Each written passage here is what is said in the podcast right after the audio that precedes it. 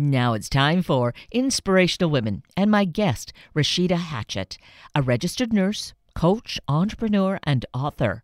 With the combination of Black History Month and Heart Health Month, Rashida shows the connection and provides the good medicine of kindness in multiple ways as the path forward. Rashida Hatchett, good morning. Thank you so greatly for being with us today. Thank you so much for having me. I am super excited to be here with you today. Well, I am super excited that we get a chance to converse because all of this uh, just really unfolded for me like within the last 24 hours, basically, when I thought I was going to be speaking with someone else. And all of a sudden, as you had put it earlier to me, it was divine intervention that here we get connected. And I think it's so much more ideal in, in the sense that you're right here in our Puget Sound area doing your work and helping people with health. Yes, I am uh, born and bred in the Seattle area, so I love to be in my community, giving back, letting folks know what they can do to remain healthy and to prioritize their wellness. So it's a big passion of mine. And that's really what we want to focus on is being well, doing what we can to be well. Actually, going back a, maybe a, a, few years or so, what was it in your life that motivated you to go into nursing? How did this all come about for you? Oh, wow. You know, I always wanted to be a nurse. I remember as a young girl, I always wanted to be a nurse, and I always felt like it was going to be my calling. I just wasn't sure how I was going to get there. Um, prior to being a nurse, I was a domestic violence advocate and um, worked in social work. So it was kind of this helping people bug that I have. And I knew that nursing was the next thing for me. So I made a decision later in life uh, to pursue it. And so here I am which is wonderful. I love these kinds of stories where a career evolves into a new career and morphs out of that. And although there's that common theme, as you said, you know, really helping people. Yeah. And so yeah. you went to the University of Washington for your nursing degree. I did for both of them, for my bachelor's and my master's. I am a Husky through and through. oh, I can hear the cheering going on. Go Huskies. But how was that for you? Were you still working your other work and going to school at the same time, or were you able to actually take time to go to school? Yeah.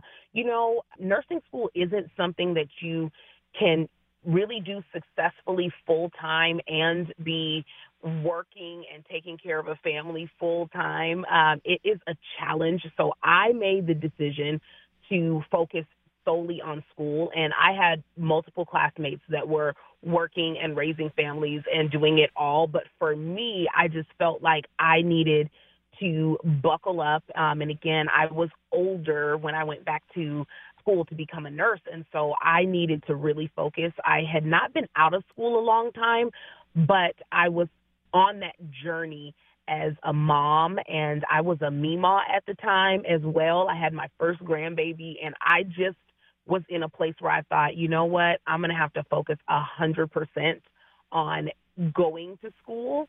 And I didn't want to have any other outside distractions aside from, of course, the whole family, which was a big distraction because when you have a grandbaby, they are the absolute best. So yeah, I decided that I was going to do school for my bachelor's 100% all in. I was a student so that is really a great observation on your part and you followed through on doing it. I feel that in your doing so you are really such a great role model in terms of helping others whatever their work life balances or whatever is going on because you're really embracing it and living it yourself. Yeah.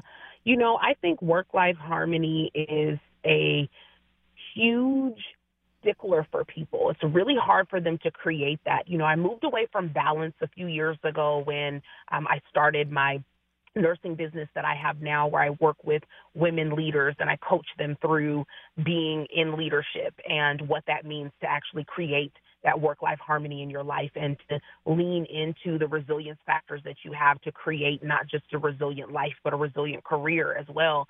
And I moved away from it because nothing was ever in balance for me. I never had the experience of this scale where my life and my work or career, what I was working on as far as my professional development, were in balance. There was always a time where one outweighed the other because I needed to focus a lot of attention in that area at that time. And so for me, I thought I just need to create harmony between the two of these. I need to be able to say, hey, family, I am in the throes of this thing when it comes to work or school or whatever that was. And I need some grace. And I needed to also then be able to do that same thing with work and say, you know what?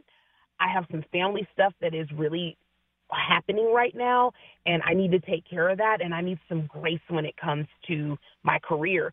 So for me it was trying to really create a harmonious situation and not necessarily balance because I just felt like balance was just unachievable for me. I didn't have the ability to devote the exact same amount of time to both of those areas and it was really causing me a lot of angst. And this recognition and sharing it with us, sharing it with the women that you work with and you consult and you lead really is so powerful because I think we struggle to be able to be heard that way. And yet you seem to be able to be very specific and and recognize this and are able to clearly state it. Yeah.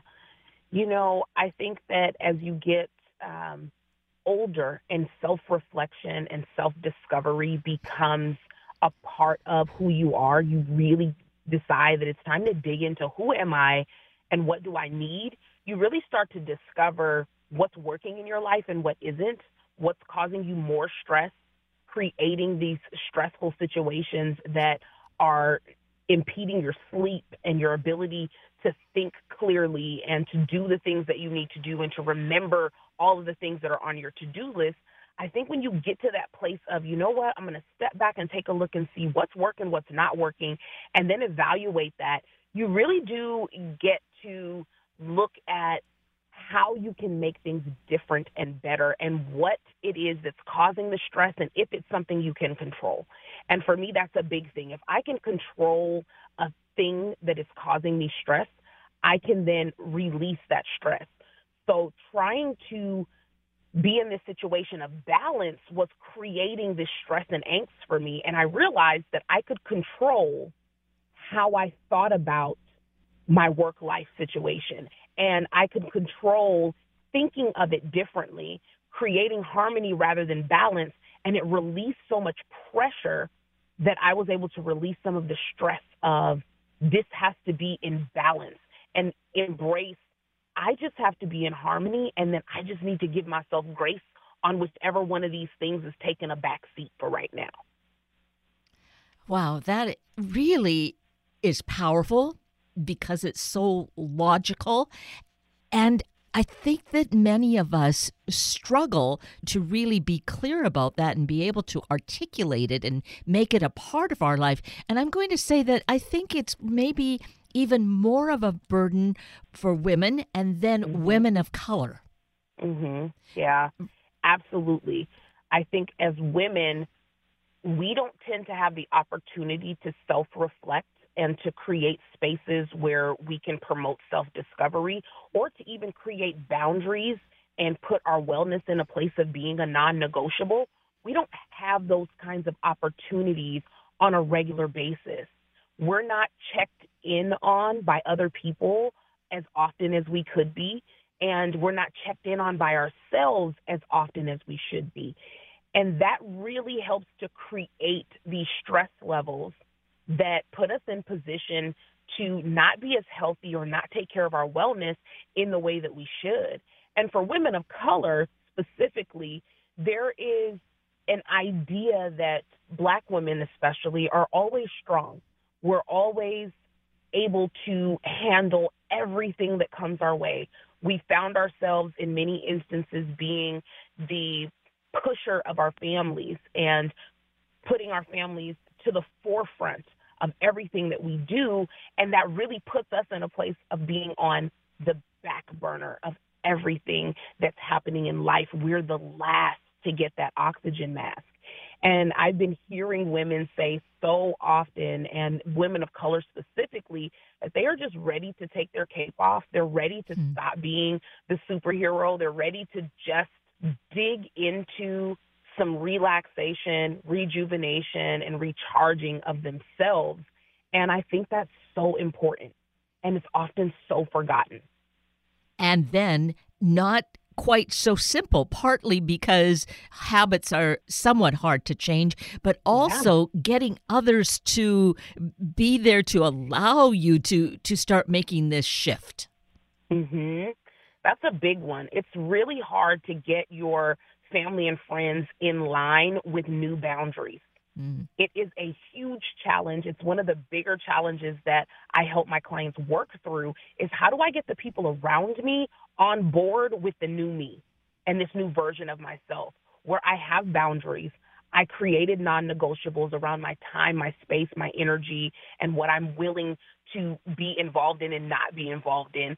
And how do I get these other folks to say, okay, we agree, and we're not going to try and infringe upon that time. We're not going to create situations where we want to be the first thing in your life. We're going to take that back seat because we understand that you're prioritizing you, and that's important. That's one of the harder challenges for people is to be able to get family and friends and even their job on board with I have boundaries. I take lunch now, right? I have boundaries. I'm not going to show up to every party now. I have boundaries. I am actually going to do something for myself in this block of time, and no one can infringe upon that. It's the hardest part of what we do is letting the folks around us know that this is happening, whether you like it or not. This is what I'm doing, and hopefully you get on board and you choose to do the same thing for yourself. And then I, imagine, right? We need t- time to really incorporate this to to be uh, committed enough that we'll see essentially what we call those baby steps before mm-hmm. we really find ourselves uh, in a in a much better space that way. Yeah, I think the biggest thing that we have to remember is that for anything to be sustainable, it's small incremental changes. Mm. You are not going to create sustainable change with these big leaps, these swing at the moon, hmm. all or nothing, cold turkey kind of things that we had once been told was the only way. Like it's all or nothing. You got to just do it and that's it. That doesn't create lasting change. It creates this space of resentment that then has you shy away from that thing, sometimes forever, because you are so resentful for the way that you did it before that you just don't even want to try to do it differently. And I work with people all the time to help um, create the push and pull of that and go, okay, it doesn't have to be all or nothing. We can be in and then we can, you know, back off and then we can be in again and then we can back off so that we're creating this small change that's happening where we're giving ourselves grace for the times where we're not as consistent as we should have been and we didn't get it done today. But then we're restarting again tomorrow, not waiting, you know, until Monday. Like a lot of us will say, well, I'll just, I'll restart on Monday. Nope, mm. we're restarting again tomorrow. Yeah. And that kind of harmony that we create with these small changes so that they do become lasting, sustainable habits that put us in position to be healthier and to put our wellness in a place where it's paramount in our lives and not this back burner thing that we think about, you know, the once a year when we have our annual exam. Right. And as we talk about you mentioning that uh, the people that you work with, I think this might be a good time to give the information of how people can connect with you, where to find you, your your website, so that they can uh, see what you're all about and and really connect if they need to and want to. Yeah. So you can find me at rashidahatchettmedia.com. That is my website all of what I do is there. If you are looking for a leadership coach and you're a woman and you feel like this is something that I need at this point, I'm looking for some whole life leadership coaching where we kind of dig into my entire life and get me to a place where I'm moving at optimal speed and with optimal wellness in mind. Connect with me. I am always on social media as well at Rashida Hatchett Media. So you can find me there at um, on Facebook, Instagram. Those are the two places where I am the most. I'm also on LinkedIn as well, so you can connect with me on social media as well. Great. We'll mention that again before we're complete, uh, finished with our conversation today. So, with this, as we talked about, you know, the stresses and the strains on what goes on and aiming to get the, into a place of harmonious life, those stresses in themselves can create a lot of illness uh, in in our bodies. But what? Mm-hmm. But there's something beyond that, right? In Black communities that really affects women. Absolutely. So I think that we can't talk about the health of black women without talking about the things that affect health and the disparities that are visited upon women of color. And that's one of the bigger determinants of health rather than, you know, whether or not you're taking care of yourself, it's the disparities that are out mm. there. And we have been hearing in the news even, you know, more frequently about how those disparities are really showing up in a lot of different ways. So there are multiple things that contribute to the breakdown of health. So when we start looking at, you know, what are those things? How do we classify those things? How do we look at what they are? The disparities can be related to lack of health care, not being able to access health care, not being able to access affordable health care, not being able to access good health care. Those can be issues that we find are prominent in the black community. It's something that happens where there aren't as many hospitals and doctors' offices and ways to get in in inner city areas. It's a challenge. And so that challenge can then be exacerbated by my health is not so great. Now I have this challenge and then I'm not able to get in and then we have the fallout of I'm gravely ill now, right? So that's one of the things that contributes to poorer health. One of the others is the internal effects of racism and what that has done for women of color and how they have to navigate the world differently than other people. There's a level of stress that comes with having to navigate differently, having to have really hard conversations with your children around how they have to act when they are out in the world because they're perceived a certain way. The concern and the worry around their health and their well being and whether or not they're going to make it home at nighttime. Those things create a level of stress that you just internally live with and it's just there every day, all day, without you even knowing or being aware of it. It's like bubbling under the surface all the time. So we have to be mindful of the things that our society does that contribute negatively to our health and our well being. Wow. Yes. And then it seems like almost needing to move a mountain but mm. but that's going to put us out out of harmony how how how do you see do, do you do you work on this piece of it the both aspects the lack of health care but also these I- internal effects of racism as you mentioned and we could certainly devote hours to that but can you just kind of let us know what might be we as as a society can take as a as the first step to to making a change and, and turning that big freight train around? Yeah. You know, I think it boils down to one very, very simple yet complex thing, and it is more love and less mm. hate. Mm. As simple as that is, it's one of the more complex things that we deal with in life is loving more and being frustrated or upset or or angry less. And that's one of the biggest things that we can do in this life when it comes to other humans is to just show love. And in that creates a place of peace. It helps to calm some of those things that happen, that internal anxiety that happens around I'm not sure how I'm going to be treated in this situation. I don't know if this person is looking at me and thinking that I'm a threat of some sort when I really just need help. And I just called because I, I just need help.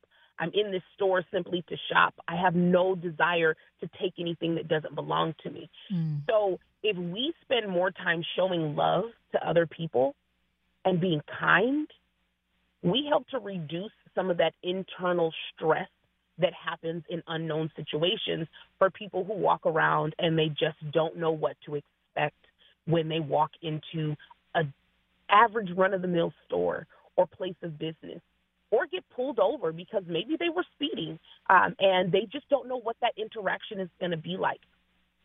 The biggest thing that we can do is let other humans know, let other people know this isn't going to be a situation that will be harmful to you. I am a safe place. I am a safe person. I am operating in love. And as hard as that is to, I guess I would say quantify, like what does that really look like? It's smiling at people, it's greeting people, it's treating people as they are a human and not that they're here to do some insidious act when you have no idea what that person is there for mm-hmm. and how they're showing up. Looking at how you're showing up to assure that you're showing up in a way that respects that I'm going to use love and guide how I interact with people with love and kindness. Thank you for sharing that and giving us something tangible that we can do and work with. And and connected to that as you were as you began to speak to us about showing more love and less hate, I couldn't help but remember how recently after the tragic death of Tyre Nichols, mm-hmm. his mother asked for people to show that love, to not mm-hmm. act in violence. And, and it, that seemed to capture it, and it really had an impact. Yeah. I don't think that we talk about showing love enough when we get asked these questions, and I get asked questions around how do we end racism all the time. Like these are not new questions. We usually tend to move in a very systemic way. Like there are systems and processes in place that we need to break down those systems, right? We need to dismantle that so that we are able to really get at the root of the problem. But the root of the problem is that we don't love people enough. That's the root of the problem. We choose not to love people, and with love comes grace. When someone makes a mistake and you show grace and love to that person, it's not necessarily that they're not going to make that same mistake or another mistake again, but it lets them know that you believe that they're human and that humans make mistakes and mistakes can be forgiven. This doesn't have to be the end of my life because I had a broken tail light mm-hmm. or because I ran away from you because I was scared that I didn't know who you were or what you wanted or if I was going to make it out of this situation alive. Right? Yes. So if we practice showing love to people, taking people at face value until you do something that makes me believe that you're harmful, I believe that you're not harmful. And that part, that's the space that we all should be striving to operate from. Yes. So that people know that they're loved, that they're human, and that you'll have some grace if they make a mistake. That am I correct in thinking then assume positive intent and even if something is kind of off or, or something negative happens that at least if we don't have negative energy and hate on it, it it will help that person to to not act out even more and maybe kind of um, I don't know, cool down or, or or stop whatever it is that they might yeah. have thought they do. Is that does yeah. that right? Yeah. You know, when you work to operate in love and kindness, it does help to de-escalate mm. kind of any situation it's really hard for someone to continue to act in a place of anger and frustration and hate when there's so much love that's being driven their way. So if we are operating in, you know, I am saying, I think you're okay. I think you're fine. Let's talk more. Tell me more about what's going on. Tell me more about why you're angry. Help me understand. That does help to put people off of the defense and in the offense, in the, okay, I'm going to tell you what's happening. I'm not working from a place of being defensive. Now I see that you're open to hearing what's going on, and I'm going to tell you why I made this mistake or why I did this thing that wasn't the right thing or why I'm feeling the way that I'm feeling. But if we approach a situation with that defense, we're on the defense, you're going to get that back. Whatever it is that you give to someone, energy wise, that's what you get back from them. Mm-hmm. And you watch it in any and every interaction you have with children, with adolescents, with teens, with adults, authority figures, no matter what the situation is. Humans are designed to match energy. If you're angry and you're and you're in a defensive stance, I am now on the defense. If your voice is raising, now so is mine. And if we practice de-escalating, operating from a place of nope, that's not it's not good enough that I match your energy so that you and I are just at odds. That's that might be the average human reaction, but it's not good enough. I've got to treat you in a way that respects the fact that you are upset about something, and I need to get to the root cause of what that something is so that we can fix it. Not create more of the same type of problem. Let's figure out what's happening and fix it. And if we can't fix it, at least let's come to a resolution where we're both in agreement that we can go our separate ways and we've resolved this thing. That, so much actual common sense, isn't it, Rashida? Mm-hmm. Yes. It is. And but one thing that I think we've learned over the years is that common sense isn't that common. Mm. And when we're angry, when we're stressed, when we're frustrated, what we would do in an average situation if we weren't those things goes out the window. And we're operating from a place of anger and frustration, and our rational abilities are removed. So we've got to be in a place where we remember that if I'm operating from a place of being angry or frustrated, my ability to be rational is diminished. And I need to work really hard to move out of that place so that I can stay rational, so that I can look at this situation exactly for what it is and react to the problem and not to the person and the emotion. Mm-hmm. Right. Oh, there is like a huge almost seminar class we could do here. and I think we've just touched. Oh, obviously, we've just touched on the surface, but I feel you've given us some good things to work with and to think about. And I'd love if we could really connect again and, and delve a little more. Absolutely. We can definitely connect again and talk more about these you know, really important topics. I think these are really important things, not just for women, but for all of us to remember in how we interact in the world. Sometimes we get really caught in our own stuff that we forget that the other person and the other people we're dealing with on a day to day basis, they also have stuff. Mm-hmm. And so we've got to be mindful so that we're operating from a place of really understanding that everybody's dealing with something and if I operate in love and kindness, not only do I reduce my own stress, which helps me prioritize being well, but I help this other person, stranger, family member, coworker, to not be as stressed as well. And that's really the goal. The goal is for us all to be operating in a place of harmony. We're all living and working and doing together, and everyone's okay. That's what we want. That's the desire it's the how do we get there part. How do we put us in a place where we're remembering that everyone's dealing with something.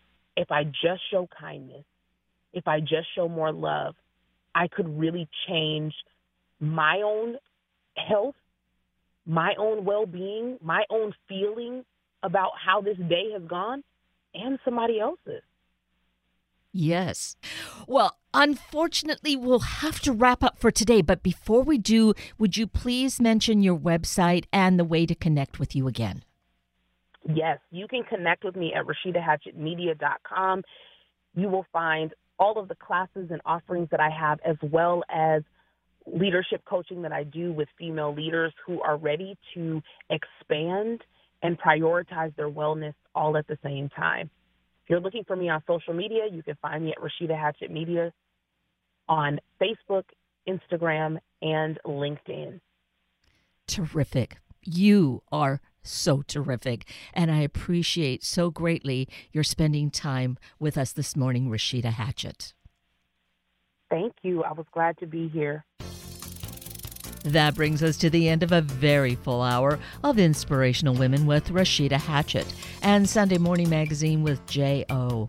I'm Kate Daniels, your host, and I greatly appreciate your sharing this hour with me and these special guests. For details you might have missed or information you'd like to know, please just send me an email, kated at warm1069.com, and I will get right back to you.